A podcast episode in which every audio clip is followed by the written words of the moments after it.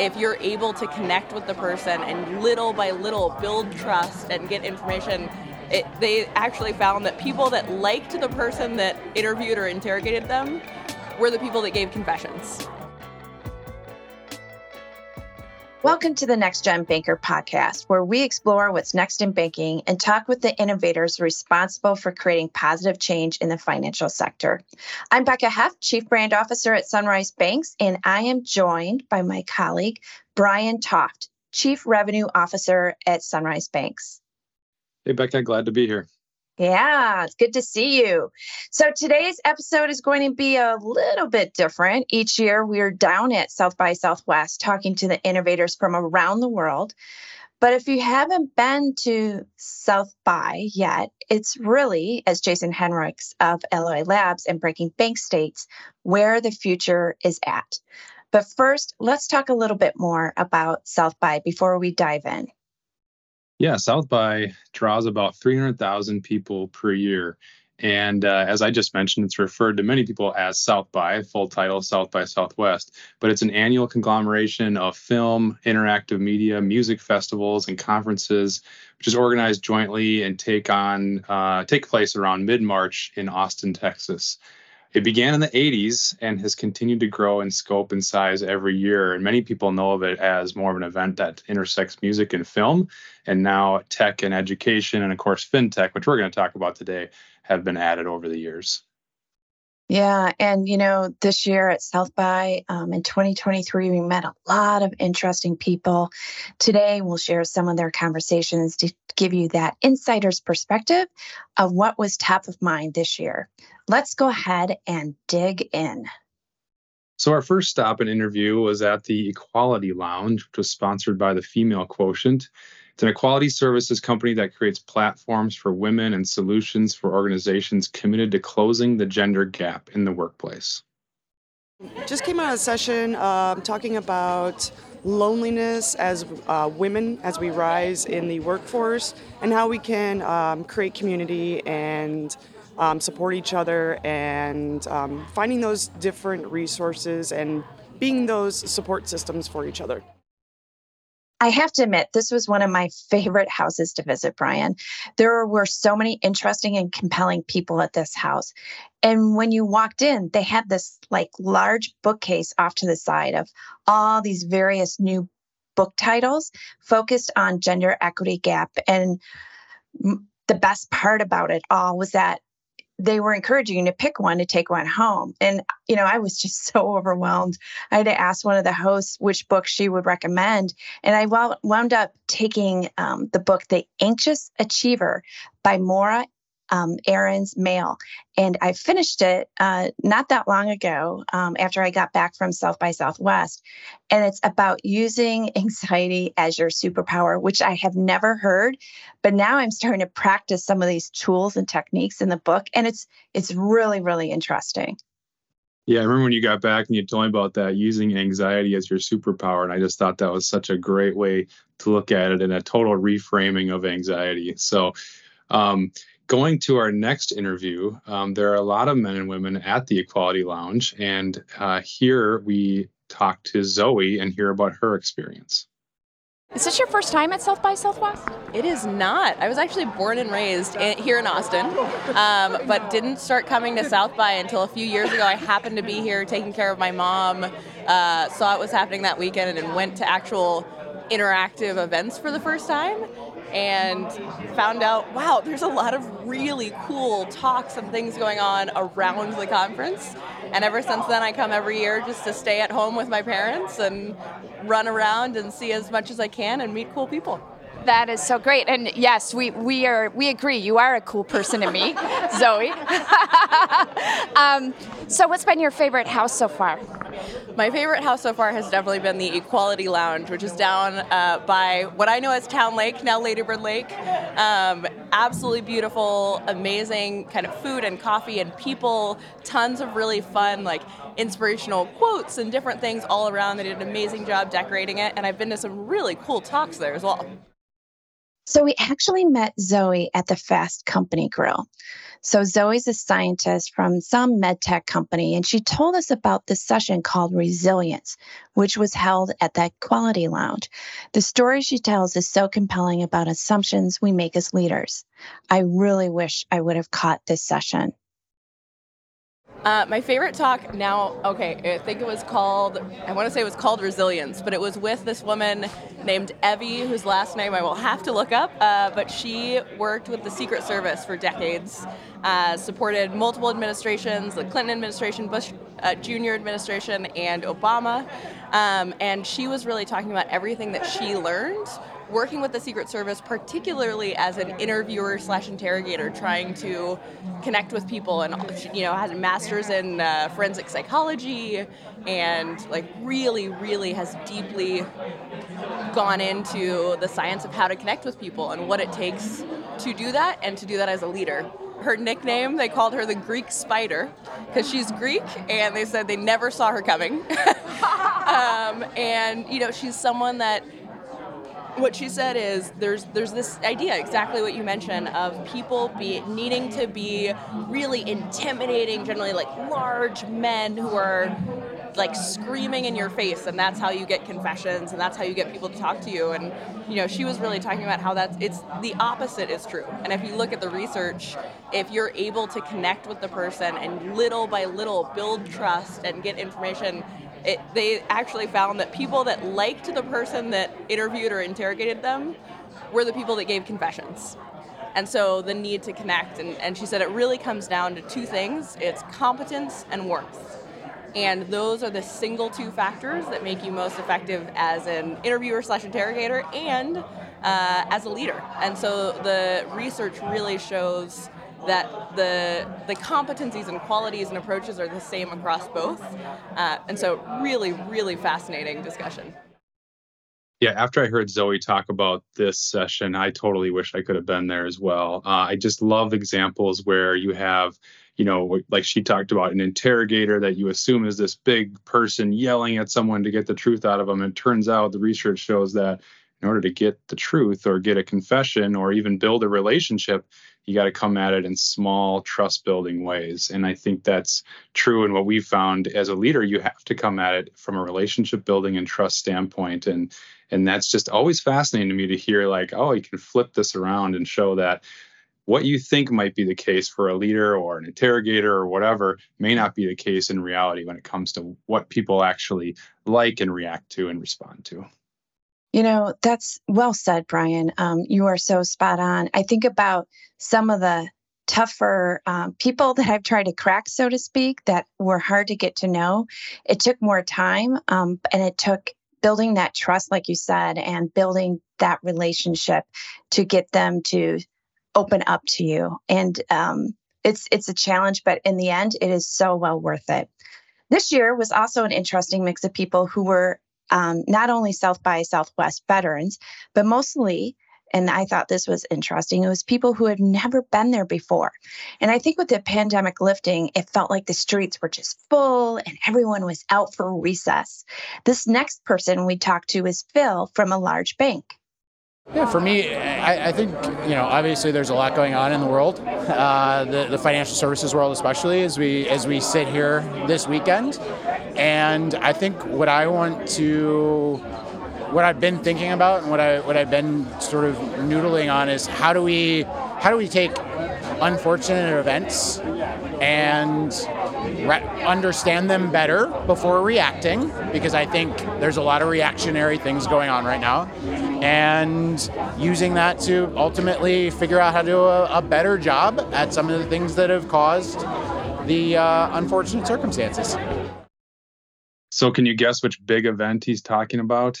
Uh, at this time during South by Southwest, while the FinTech contingency was meeting that second week of March, that's when the news was breaking about Silicon Valley Bank and the threats of potentially bank runs at other banks and uh, their demise. So the weekend was full of buzz, I think, because a lot of those fintechs, I'm assuming, were banking at Silicon Valley Bank along with Signature, which of course we know both fallen at this point, um, but nobody really knew what was happening, and there was a lot of mm-hmm. fear uh, at that time.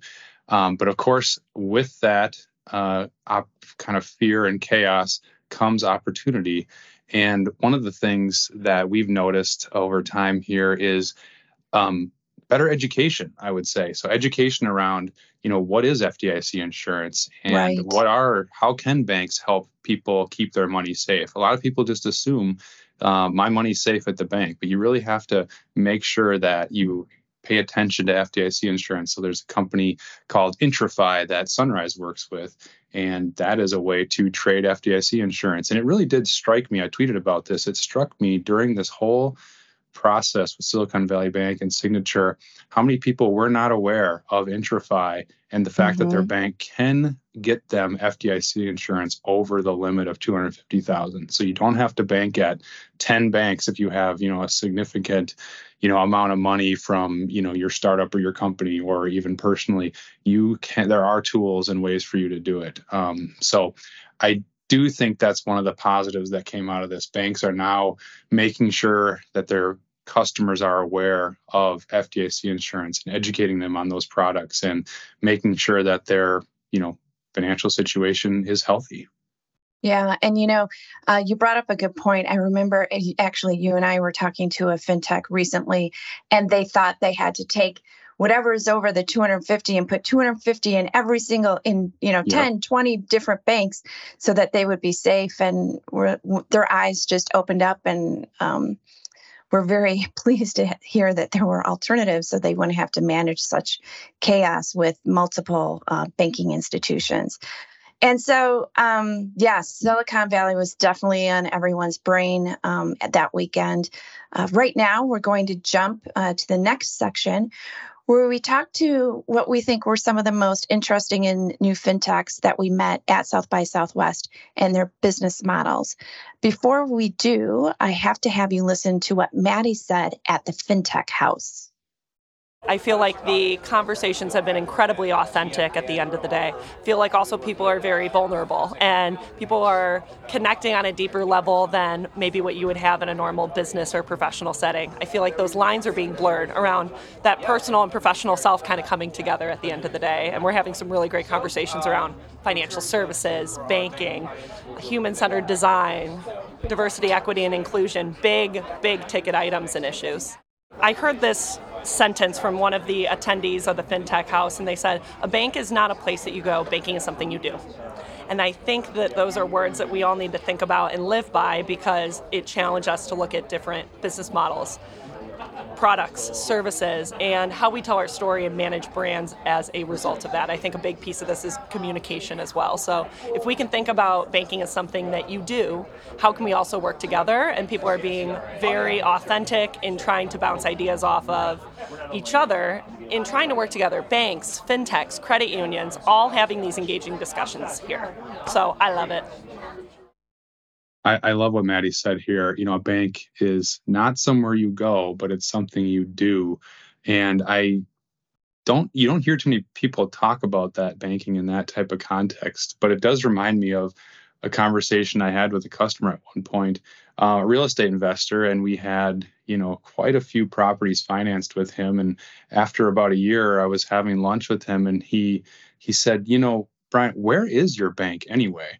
And it just kind of struck me like, oh, he's never even been to the bank, and uh, he's never been to a branch. We always either met at his office or we met for lunch, and and I think that is, you know, that was years ago, and I think that's only been perpetuated by the pandemic. That really banking is not necessarily someplace people want to go. It might be more of an errand rather than a destination, and uh, and so how can we bring banking, you know, to people rather than have them come to the bank?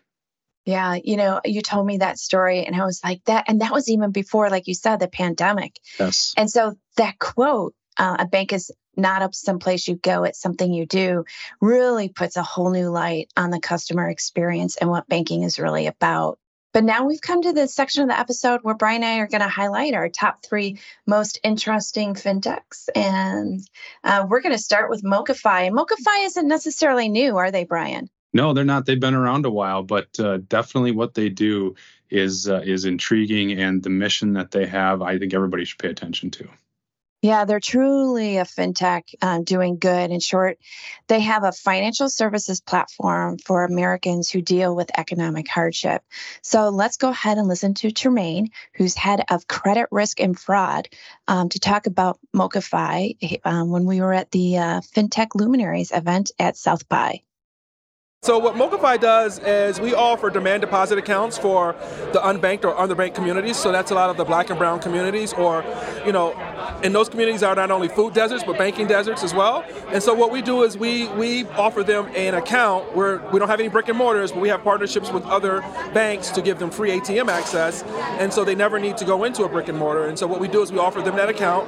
We send them a card. We also have a mobile card, and so we allow them to then become banked. And then what we the plan plan is to hopefully to, for them to deposit, save, and then grow their wealth, right? And those are the three things that we try to do at MoCaFi.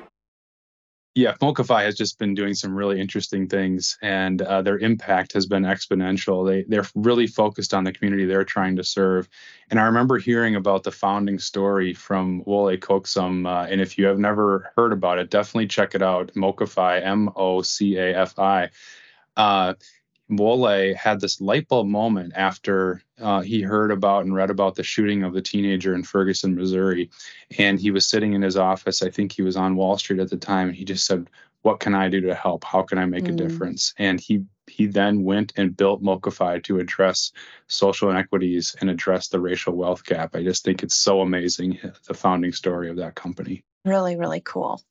So let's go ahead and take a listen to our second favorite fintech we found at South by Southwest.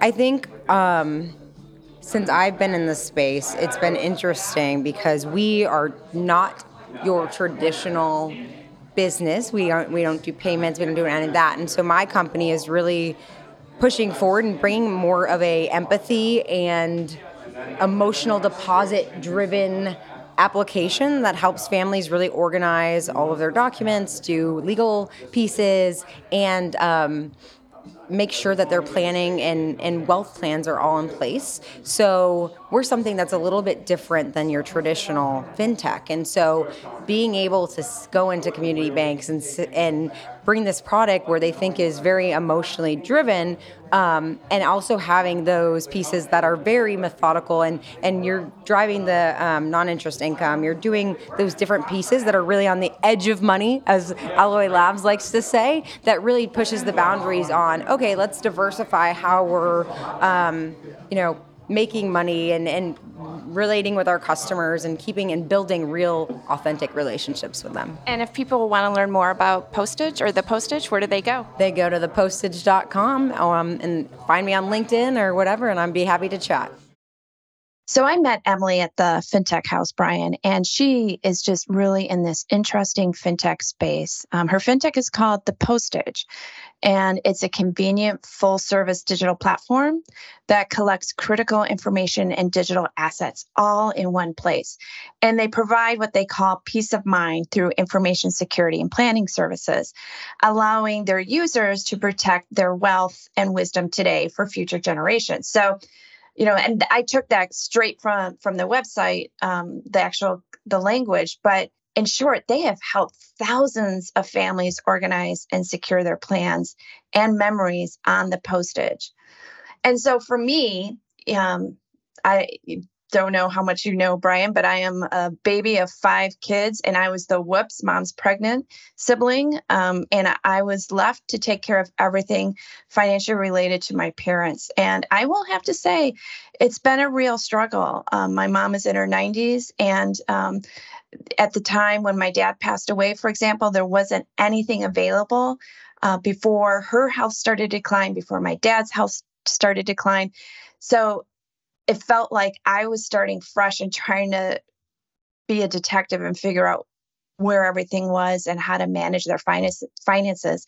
And I so wish I had the postage. And I'm so glad there is a fintech filling this market niche. Yeah, sometimes you you don't think about it until it might be too late or, or close to too late. And totally. so it's a really really cool to think about. I've been doing um, with my dad actually something called Storyworth, and every week he gets sent a question um, about his life, and he writes about it. And at the end, they give you a book.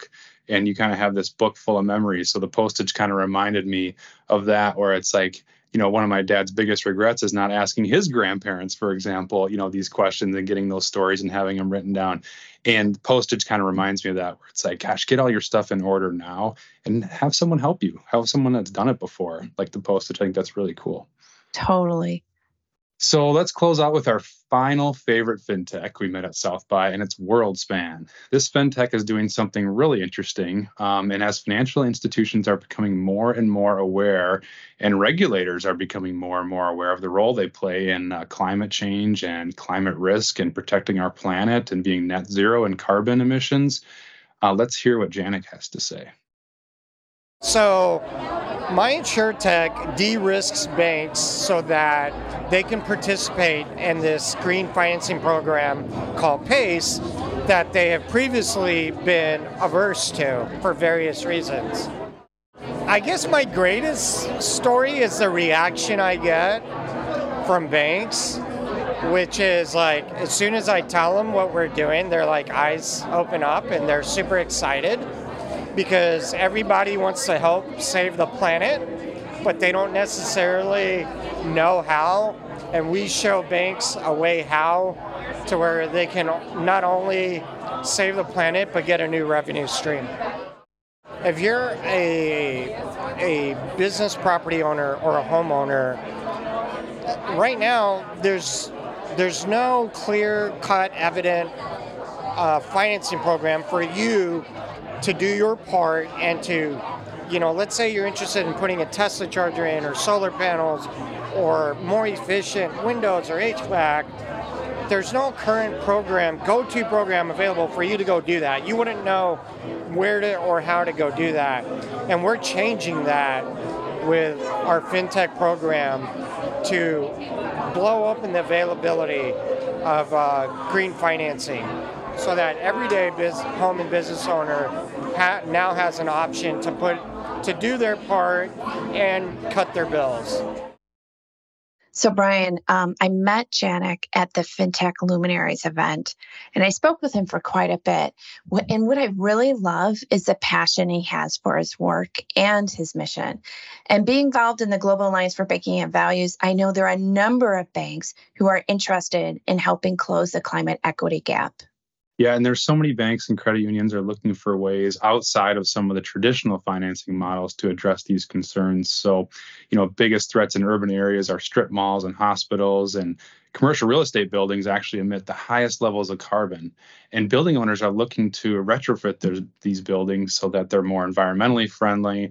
And in some some cases, we've heard of you know certifications called passive house. So if you haven't heard of passive house, go out and take a look. I mean, it's just like taking the green uh, effort to the next level. And I just think it's it's so amazing some of the innovations happening in this space.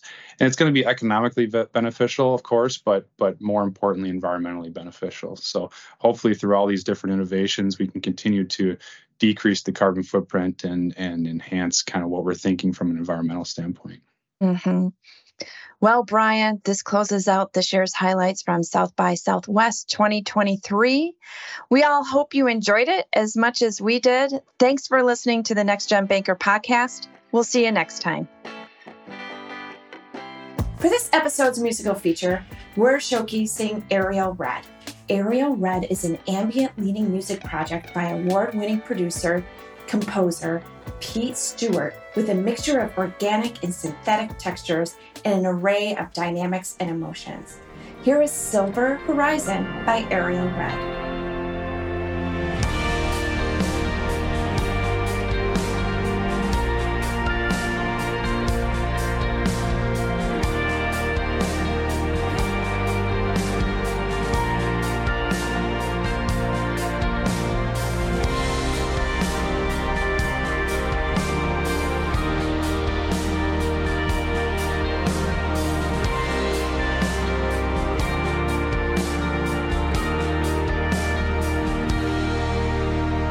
Silver Horizon by Ariel Red. You can find more of Ariel Red's music on Spotify. If you would like your music featured on the Next Gen Banker podcast, email david at nextgen-banker.com with a link to your music and website.